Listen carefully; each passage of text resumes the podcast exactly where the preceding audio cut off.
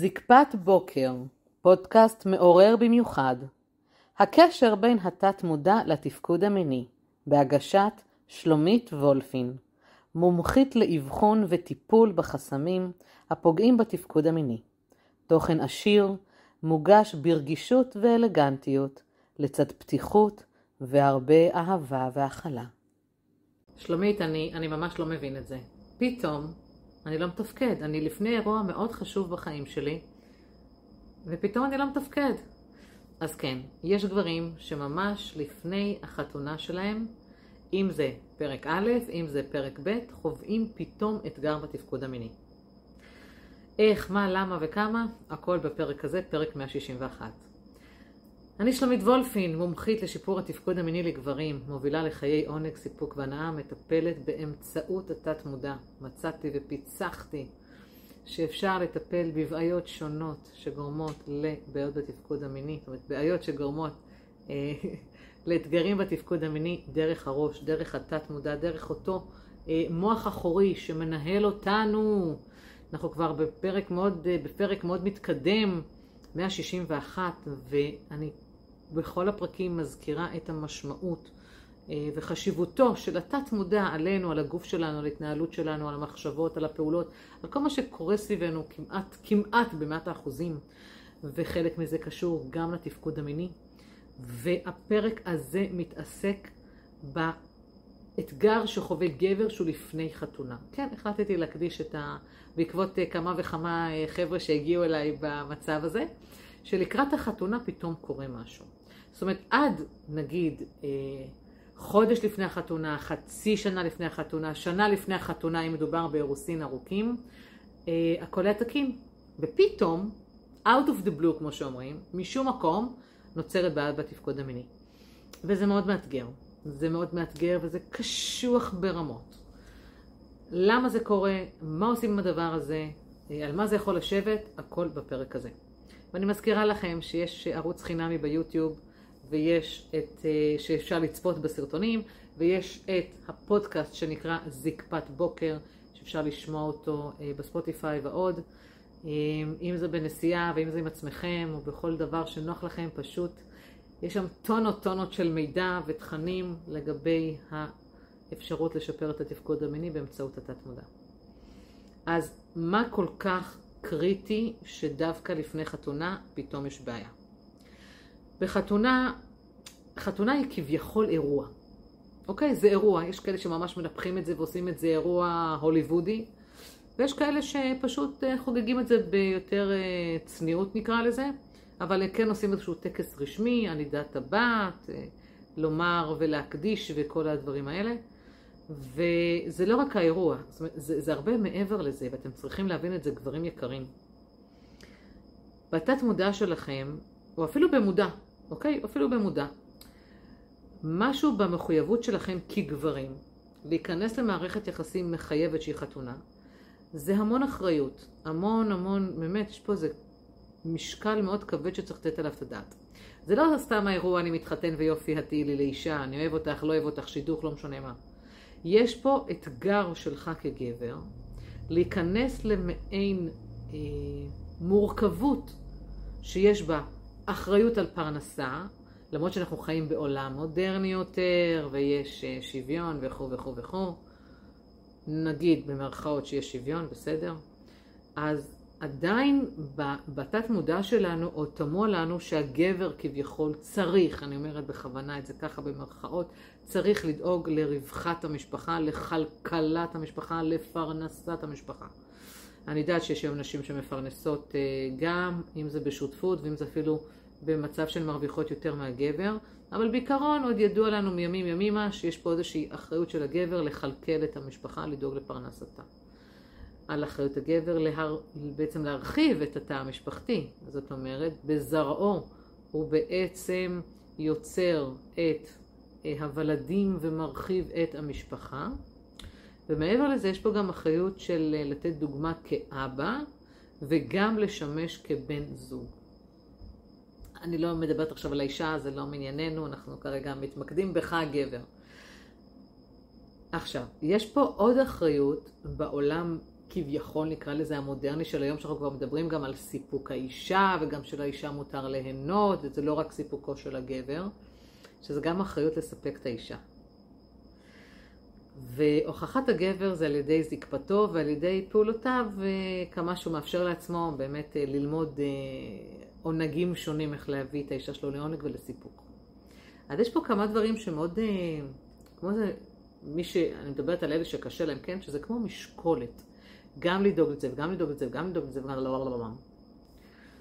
וזה פתאום, כשמשהו מדליק את הטריגר הזה בתת המודע, זה פתאום יכול לגרום למצב שבו אתה חווה בעיה בתפקוד המיני. יש גברים שמקבלים רגליים קרות ממש לפני החופה. יש גברים שפתאום הם תופסים איזה אטרף של פחדים ומתחילים פתאום להמר. או לשתות הרבה, פתאום האלכוהול פוגש אותם, או מתחילים קצת לזלוג לאולי אה, ירוק, עישון ירוק ואולי סמים קלים. יש, יש כל מיני זליגות. יש כאלה שפתאום משמינים נורא, ויש כאלה שפוצחים בספורט מאוד אינטנסיבי. יש כאלה שמתמכרים אה, לטלוויזיה או למשחקי מחשב. יש כאלה שהם באטרף פתאום לעבוד בשלוש אה, משרות כדי להביא עוד עבודה. כל אחד איפה שזה תופס אותו, וכמובן יש כאלה שזה לא תופס אותם והכל ממשיך כרגיל, כן, אבל לא בהם עסקינן. אבל אלה שזה פוגע להם בתפקוד המיני, צריך בהחלט לתת על זה את הדעת. כי איפשהו בתת מודע שלך, כשאנחנו מבחינים למה אתה חווה את המקום הזה, כי על פניו היית בריא עד עכשיו, איפשהו בתוך התת מודע שלך יש איזשהו פחד. אוקיי? יכול להיות שאתה בא מבית שמודל ההורים הוא לא איי איי איי, ואבא לא ידע לתפקד מספיק טוב, אז האמא הייתה צריכה לפרנס, או האבא היה מהמר, או שתוי, זאת אומרת שתיין, יכול להיות שהאבא אה, לא, לא, מובטל ולא יודע לפרנס, ואתה זוכר את עצמך כילד עם קשיים מהבית, ואז פתאום אתה בא להתחתן, ועליך יש את העול הזה ואת האחריות הזו, ואין לך ממש מודל טוב, כי זה אבא שלך, הוא לא עשה משהו אחר, הוא לא ידע כנראה משהו אחר, הוא לא הפעיל אינטליגנציה אחרת לעשות משהו אחר, וזה המודל שגדלת עליו. אז יש איזשהו פחד פנימי בתוך התת מודע, באותו, באותו, באותו מוח אחורי, ש, שמתריע, סכנה, שלא תהיה כמו אבא שלך, שלא תהיה מובטל, שלא אה, תהיה אלכוהוליסט, אה, שלא תהיה מצב שאתה לא, לא מסוגל לפרנס את אשתך, שאתה לא משנה אם אוהב או לא, אוקיי? ו, וזה צץ וזה עולה. וזה המקום שצריך לתת עליו את תשומת הלב ולנקות אותו. יכול להיות הפוך, שאתה בא מבית שבו אבא מפרנס, דואג, מפנק, עם השכלה, בלי השכלה, לא משנה, זה אבא שיודע לדאוג לרווחת המשפחה ולחסכונות, ותמיד היה לכם הכל בשפע, ולא היה חסר שום דבר. ואתה לא יודע בכלל, אין לך גרוש של מושג, שמץ של מושג, איך אתה מגיע להתנהל כמו אבא שלך, אפילו לא העזת אף פעם לשבת איתו וללמוד ממנו ולשאול אותו ממש, אבא, איך עושים את זה? ואז בא הפחד, האחריות הזאת, שוואי, אני לא יכול להיות כמו אבא שלי, ואולי לילדים שלי יהיה חסר, ואיך אני אהיה כמו אבא שלי, ואיך אני אוכל אה, להתעשר, ואיך אני אוכל להרוויח יפה, או להיות עמיד, או, או מעל הממוצע, כדי שלילדים שלי יהיה הכל ולאשתי לא יחסר דבר. גם זה יכול להשפיע עליך, אוקיי? יכול להיות שאתה אה, חי ב... מקום שבו אה, ההורים שלך לא במערכת יחסים טובה והמודל הוא לא איי איי איי, ממש, לא ממש דוגמה למופת. ואיפשהו בתוך התת מודע שלך אתה פוחד שגם לך זה יקרה, שאתה תחכה באיזשהו יום את ההתנהגות הזו של ההורים, במיוחד של אבא, שאין שם מערכת יחסים טובה וזה יפגוש אותך. ועכשיו אתה בא להתחתן, אתה רוצה שזה יצליח, אוקיי? יכולים להיות עוד הרבה דברים, יכול להיות שבסביבה שלך אתה שומע על אנשים שלא מצליחים להיכנס להיריון וכמה זה קשה וכמה זה עולה מלא כסף, ממש הרבה הרבה כספים יש בדבר הזה ובאיזה תסכול זה מביא למערכת היחסים ועד שמצליחים ופה ושם ואתה פוחד שגם לך זה יקרה. וואו, יש מלא מלא מלא מלא סיבות, אבל הרעיון הוא, ואני אומרת את זה כל הזמן, שלכל אחד יש את הסיפור שלו ולכל אחד יש את הטלנובלה שלו. לכל אחד יש את הטלנובלה שלו. וזה לא משנה מה קורה עם האחר, זה חשוב כרגע לאבחן מה קורה איתך. למה אתה איבדת את היכולת שלך לתפקד מינית לפני החתונה. כמו שאמרתי, זה יכול להיות חודש לפני החתונה, זה יכול להיות אפילו יומיים לפני החתונה, מרוב התרגשות ולחץ. וזה לגיטימי, בוא, בוא נשים את הדברים על השולחן, זה לגיטימי. בוא, חבר, לא כולם סופרמנים, אוקיי? כל הזמן 24-7. אה, וזה יכול אפילו, אם אתם התארסתם נגיד, ויש לכם חתונה עוד שנה וחצי, זה יכול להיות כבר מרגע האירוסין, יש לך בעיית תפקוד מיני. איך הבעיה בתפקוד המיני באה לידי ביטוי? היא באה לידי ביטוי בכך שפתאום נופלת הזקפה לפני שאתה חודר, או אתה לא מצליח להזקיף את עצמך אה, בזמן המשחק המקדים. יכול להיות מצב שבו אתה פתאום שופך מהר, או פתאום אתה לא מצליח לשפוך, או שאתה מתחיל להיות חרד, אתה מקבל מעין התקפי חרדה, הזעה, דופק, אה, קוצר נשימה, אי נוחות, כאבי בטן, בא לך להקים, ממש ככה, ואתה מתחיל לתרץ תירוצים, למה לא להיות במפגש מיני. אה, יכול להיות שהחרדה הזאת באה ממקום שפתאום פוטרת, או הבת זוג שלך פוטרה, או קרה משהו ביניכם שהוא מאוד מערער את היסודות, זאת אומרת, את הביטחון כביכול. אם היא פתאום פוטרה ואתם לחוצים לקראת חתונה, אז זה מפחיד אותך. אם פתאום היא קרה ונקלטה להיריון, זה גם יכול להלחיץ הדבר הזה. אם מפילים או לא זה שלכם, אבל פתאום יש הריון לא מתוכנן, לפני, וכבר יש תאריך לחתונה, אז זה גם יכול להלחיץ. ואז הבולבול שלך אומר, אני לא רוצה יותר להיכנס לשם, כדי לא, כביכול להכניס אותה להיריון, למרות שהיא כבר שם, אוקיי? ויכול להיות שהיא פתאום מחליטה לפני החתונה להפסיק גלולות. היא אומרת, אני רוצה לנקות את הגוף כמה חודשים לפני החופה, ואז כשנסיים את, החו, כאילו, את החתונה, אז נוכל להתחיל להביא ילדים בצורה שהיא בריאה ואין כימיה בגוף. והתת מודע שלך, סכנה, סכנה, סכנה, מאותת, אימא'לה, מה עכשיו ילדים? רגע, עוד לא התחתנתי, רגע, מה, ילדים מיד אחרי החתונה, מתחילים פחדים שם. רגע, מה, מה, מה, מה את רוצה מהחיים שלי? מי אמר שנעשה את זה מיד אחרי החתונה? וגם אם אמרתם את זה, עדיין יכול לבוא הפחד הזה, שוואו, הנה, רגע, להביא ילדים, יואו, זה אחריות, יואו, זה כסף, יואו, זה דאגה. אוקיי? הדברים האלה, הדברים האלה, חבר, לגמרי, הדברים האלה יכולים לפגוש אותך לפני החתונה. בואו נעבור לפרק ב'. גברים שכבר התחתנו, עברו את הסאגה הראשונה, בוא נגיד עם ילדים בלי ילדים, אבל בוא ניקח בחשבון שמדובר בחבר'ה שכבר פרק ב' שלהם זה כבר שיש להם ילדים, אפילו ילדים בוגרים, והם באים אה, שוב לחתונה, והפחדים מתחילים לצוף בתת המודע.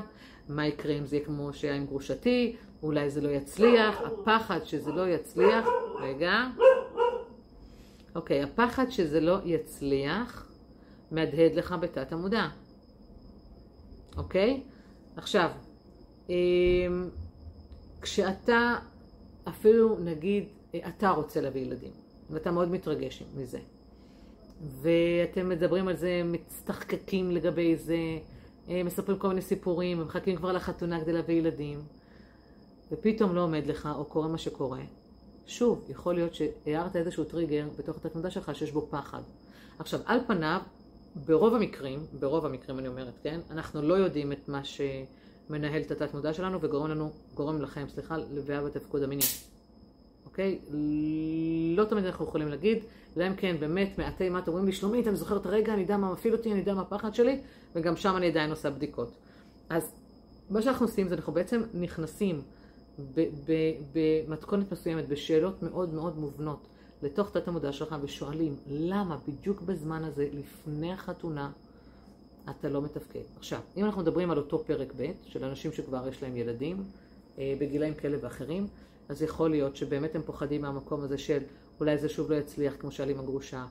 אה, אני לא רוצה ילדים בפרק הזה, ואם היא פתאום כן תרצה, מה יהיה? או שאני מאוד רוצה ילדים ואני לא הבנתי ממנה, או לא הבנתי את התשדורת, או לא תקשרנו טוב אם היא כן רוצה או לא. כי אתם לא מדברים, כי רוב העולם פה לא מתקשר את עצמו.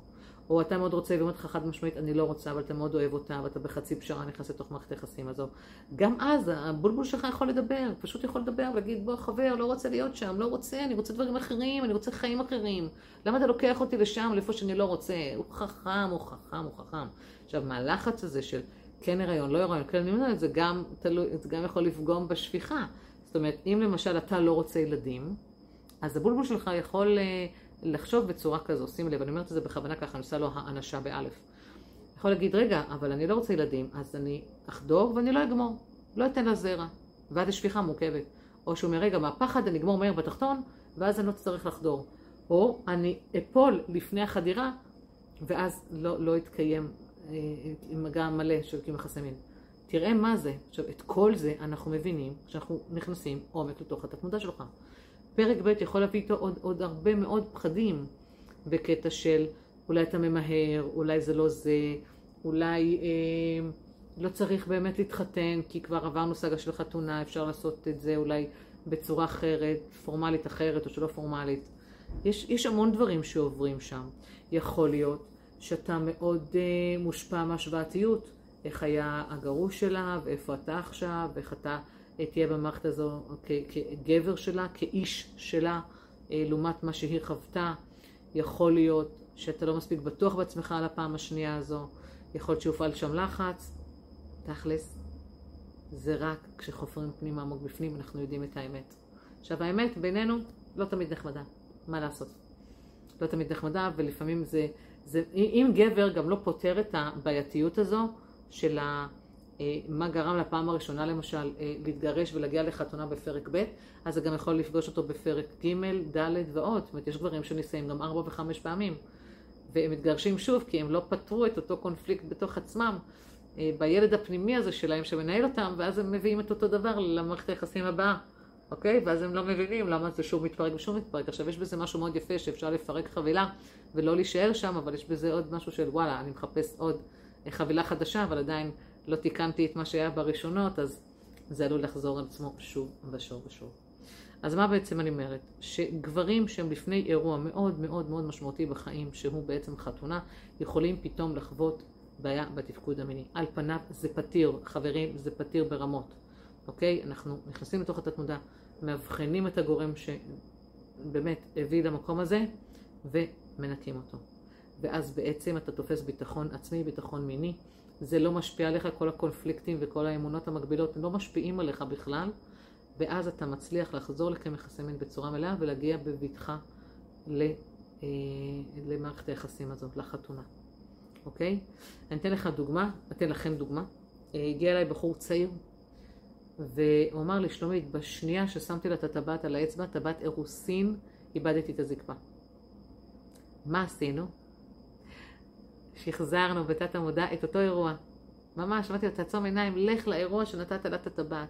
ועכשיו בוא תגיד לי מה היה שם, מה הרגשות, התחושות, אילו אירועים אתה פוגש, מה הצלילים, החוויות, התמונות, מה קורה שם, מי הדמויות שיש שם. והוא פירט לי אחד לאחד מה קרה שם, והוא הבין את הרגשות שהיו שם, הוא הבין את האנרגיה הכלואה, הוא הבין על מה ישב הפחד, וכשהם הקרינו את זה, הוא חזר לתפקד. הוא אמר, שלומית, הכל דיסקרטי, נכון? אז אני זוקף לעצמי את ההצלחה. אמרתי לו, מה, נהדר, איזה יופי. תגיד לה שחזרת לעצמך. טוב, מה תגיד לה? היא כבר תראה, היא תיווכח. עכשיו, יש נשים שמאוד מלחיצות לקראת חתונה. כן, כן, אני יודעת, אני גם אישה, אבל אני אומרת לגמרי, שנשים, בואנה, הן מלחיצות. חלק, מה זה חלקן? רובן אלוהים ישמור באחותו. ואתה לא יכול לעמוד בלחץ הזה. מה שבעיניה מאוד חשוב לחתונה, בעיניך יכול להיות דבילי ברמות. ואני חושבת שאנחנו באמת מתעסקים פה יותר מדי בדביליות, וש... טוב, אולי זה יישמע שיפוטי, שטויות, כאילו שטויות. לאירוע הזה, ש, שמשקיעים בו כל כך הרבה במקום להשקיע בתקשורת וביחסים ובמיניות ובזוגיות עצמה. אבל זה שלי וזו רק דעתי ואני לא, לא אפילו אביע דעה, אוקיי? אז יש נשים שנורא מלחיצות ואתה לא עומד בלחץ הזה. כאילו שלושה ימים חפרת לי על הפרחים, חמישה ימים על הנרות, ואיך המפיות, ושלוש שמלות, כאילו די, באימא שלך, בוא נעשה את זה בכיף. הלחץ הזה גם יכול לפגוע בך, אוקיי? בתפקוד שלך. אמ, דוגמה אחרת שהייתה לי לפני חתונה, רגע, אני חושבת. אוקיי, לפעמים אנחנו במצב שבו האישה היא גרושה והגבר הוא רווק, או שהגבר גרוש והאישה היא אה, רווקה. ופה יכולות לעלות אה, גם הרבה הרבה שאלות הרבה סוגיות בעניין הזה של וואלה, לאיזה מערכת יחסים אני נכנס, האם אני מספיק בטוח בעצמי, האם יש לי מספיק אומץ לנהל את הדבר הזה, האם לא תהיה פה פלטה כמו שקרתה פלטה בפעם הראשונה אצל הצד ההוא או אצלי. גם זה יכול להוביל לכל מיני, אה, לכל מיני חששים, לכל מיני חשש, חששות, מה יש לי היום? לכל מיני חששות, אוקיי? אה, ברמה שזה פתיר, זה בסך הכל להגיע עומק לפחד שלך. עכשיו, אני אומרת בכוונה פחד שלך, אוקיי? אני גבר ואין לי פחדים. בוא. יש פחדים בסיסיים, שורשיים, שטמועים אצל כל אחד ואחד מאיתנו. אני לא חושבת שאי פעם, אולי בן אדם אחד שאמר על עצמו שהוא לא חווה פחד, לא חושבת שאי פעם הכרתי ועברו תחתיי מאות אנשים שאין בו איזשהו ולו פחד קטן. בסדר? עכשיו, זה לא בושה שיהיו פחדים. ולפעמים גברים מאוד מתביישים להגיד, מה, אני לפני חתונה וזה, ויש לי פחדים, מתבייש. לגיטימי שתתבייש, בסדר, אבל מה, מה, מה שווה לך, להמשיך להתבייש, או לטפל בדבר הזה ולבוא בריא לחתונה הזו, אוקיי? עכשיו, יש את המקרים של אנשים שמתארסים, וכביכול אסור להם לקיים יחסי מין עד החתונה, אז הם עושים כל מיני משחקים אחרים.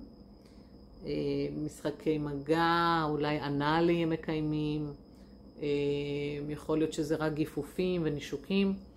והגבר חווה אה, זקפות טובות במשחקים האלה.